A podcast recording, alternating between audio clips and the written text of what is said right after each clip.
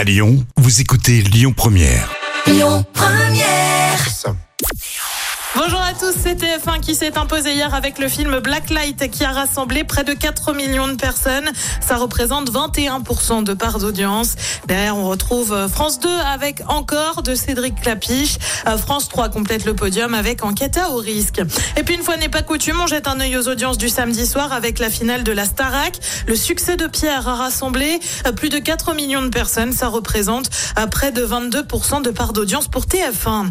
Canal Plus condamné, chaîne cryptée doit verser un million et demi d'euros à TF1. La décision du tribunal relayée par le Parisien en cause la diffusion en clair de films pendant le premier confinement. Souvenez-vous, en mars 2020, Canal n'était plus si crypté que ça. La chaîne était passée en clair pendant deux semaines pour offrir du divertissement aux Français coincés chez eux, ce qui n'avait pas trop plu à TF1 qui avait payé pour justement avoir des films en clair, comme par exemple Avengers Endgame.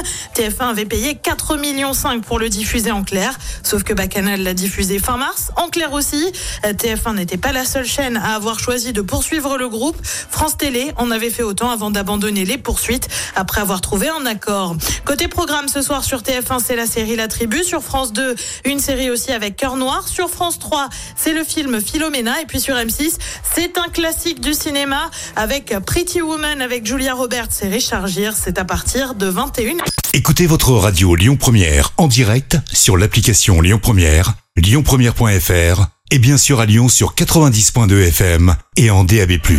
Lyon Première.